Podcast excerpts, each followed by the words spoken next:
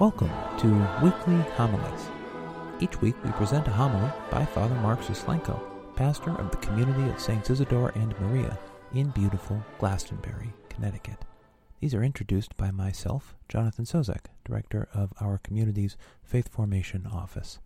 For more about Father Mark and the life of our community, please head over to isidoreandmaria.org. Today, we present Season 1, Episode 10 of this podcast. We will hear Father Mark's homily from March 18th, 2018, the fifth Sunday of Lent in Year B. The Gospel for this week is John, chapter 12, verses 20 to 33. Let us now listen to that reading and hear Father Mark's response. A reading from the Gospel of John. Some Greeks who had come to worship at the Passover feast came to Philip, who was from Bethsaida in Galilee, and asked him, Sir, we would like to see Jesus. Philip went and told Andrew. Then Andrew and Philip went and told Jesus. Jesus answered them, The hour has come for the Son of Man to be glorified.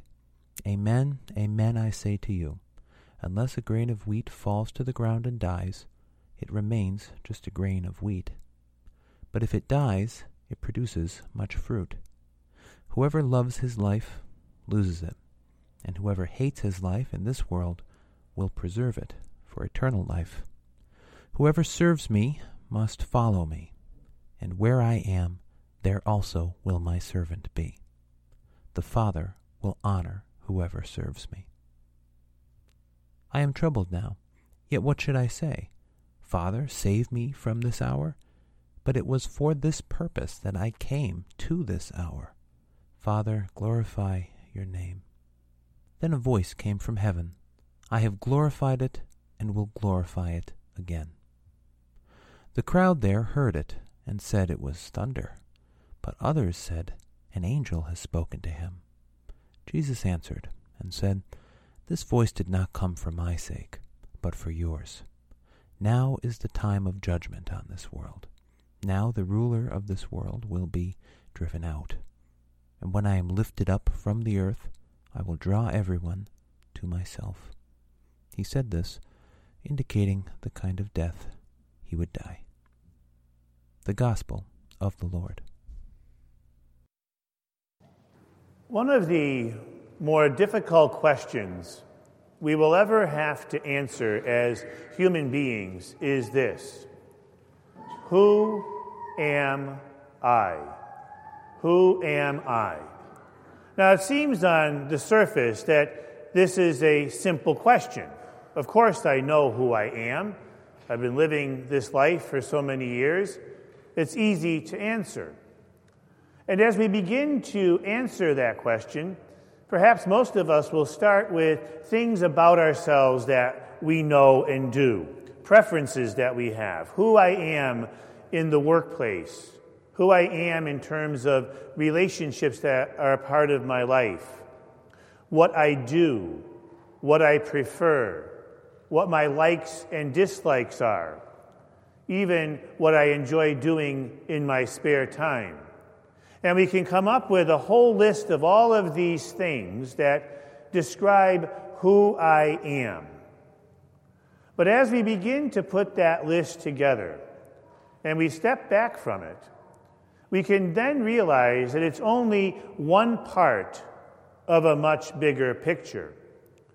Because most people know themselves by what we can call their worldly self, the self they project to the world, their interactive self.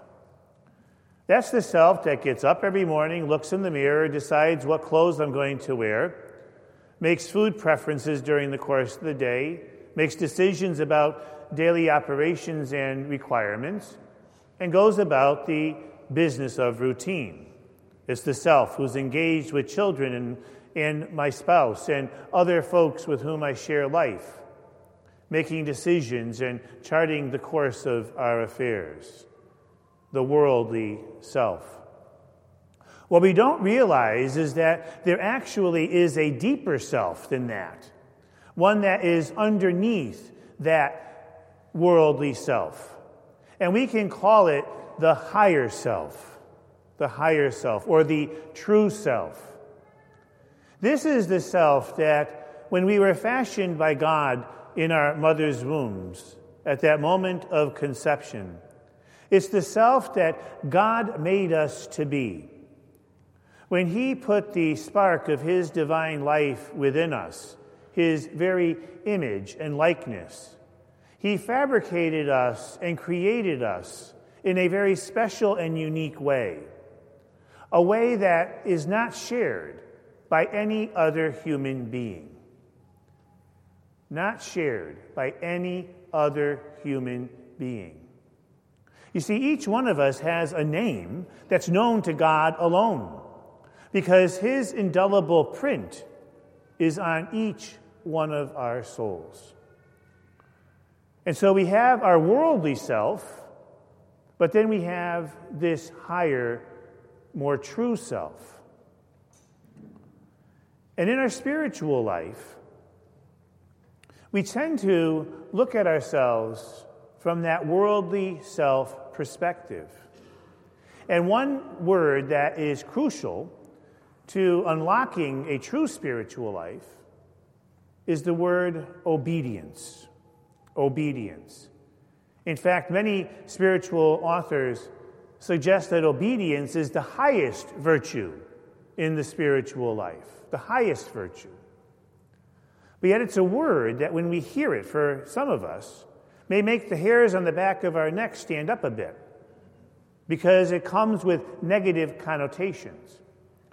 Perhaps the word obedience has been associated with things in my past that were difficult or even perhaps hurtful or negative. And so when I hear the word obedience, I think of conformity. And then I look at the way our world operates, and it's all about immediate decisions and immediate wants and immediate needs. And it doesn't quite fit into that model of being obedient. But yet, obedience is much more than that. And we taste it a bit on a secular level. You know, anyone who has ever been a part of a team, for instance, knows about obedience. You have a group of folks who come together, whether it's to play basketball or soccer or a team at work or whatever the team experience might be, and you have a coach or a leader. And very often, in order to make that team work, you have to leave aside what you would prefer and do what the leader or the coach is directing the team to do. And so personal preference gives way to the greater good and trusted to the decision and the goodwill of the leader of that team. And that's how good communities and good team approaches and good workplace environments come together in that kind of a model with which we're all familiar. In our spiritual lives, we often want God to deal with more of our worldly self than our true or higher self. We're more concerned about God manipulating and changing the furniture and circumstances of our lives.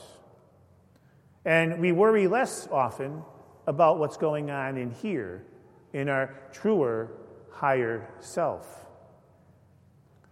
What does it really mean to obey God?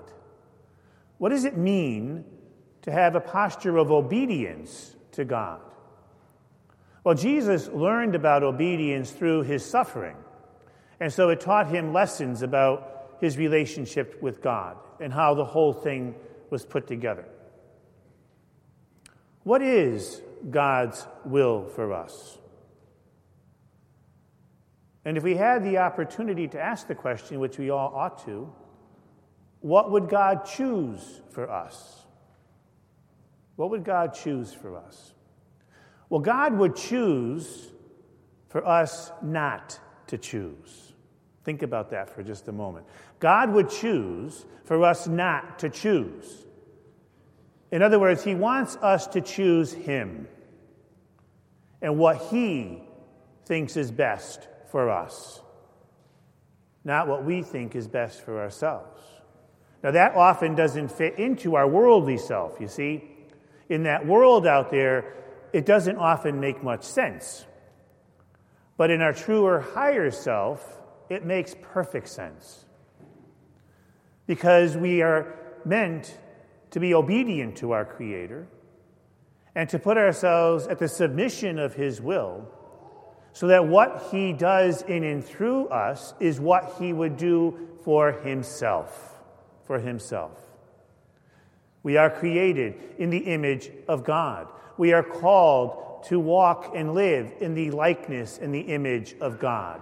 We are called to be transformed into the image of God. So, why would it not make perfect sense then, when submitting ourselves in obedience to God's will, to then allow God to produce within us what God wants? And if we look at the totality of that question, what does God really want? Well, God wants us to be like Him and to live in love and embrace life. It's all about life. Scripture tells us God is not a God of the dead, but of the living. God has imbued the world and us with the wonderful gift of the life giving love of His presence, and He wants us to live in that presence. So, why would God not choose what is best for us? It would seem to me that being a loving, unconditional, creative parent, that that's what He would want. Doesn't any good parent want that of their child if they're loving them unconditionally? Would you want something for your children that you would not want for yourself? And so it is with God and us. But the problem is, is that on a secular level, it often doesn't make much sense. Unless a grain of wheat falls to the ground and dies, it remains just a grain of wheat. As we conduct our worldly business, that kind of thinking often doesn't make any sense. It certainly doesn't make sense in our corporate worlds. It doesn't make sense a lot of times when we walk out the door of this church. It doesn't make a lot of sense to folks who don't know about their true self or their higher self and only know themselves by their worldly self, which is why a lot of people look at that and say, suffering, death, there's no sense in that. And so they walk away from faith. Unless a grain of wheat falls to the ground and dies, it remains just a grain of wheat. In order to embrace and really understand and accept that means that I must submit myself, my will, over to God's will and allow Him to do that in and through me. But here's the thing if you're anything like me, we don't want to. We don't want to fall to the ground, and we don't want to die. And if we're faced with that dilemma in our lives, if we're staring death straight in the eye, if we're confronting the difficulties of life, if life is changing in ways that I don't want it to change, well, we want God to fix that. I don't want to die. Jesus, even in the garden, Lord, take this away from me. But then he came back with the obedient response Not my will, but your will be done. Because he heard. Unless you fall to the ground and die, you will not have life. And so there it is, in the mystery of it all, that we're often called to leave our will behind and to embrace God's will, which is the path to love and life. The problem is we don't trust it. And that's where we have the biggest problem with abandonment into the divine. We want to cling to the fact that we know how to do it better. And it's a risk to allow our will to be absorbed by God's will. And there's the challenge that every Lent brings us to to clear away our agenda and stop thinking like ourselves with our secular stuff and nurturing more this truer, higher self.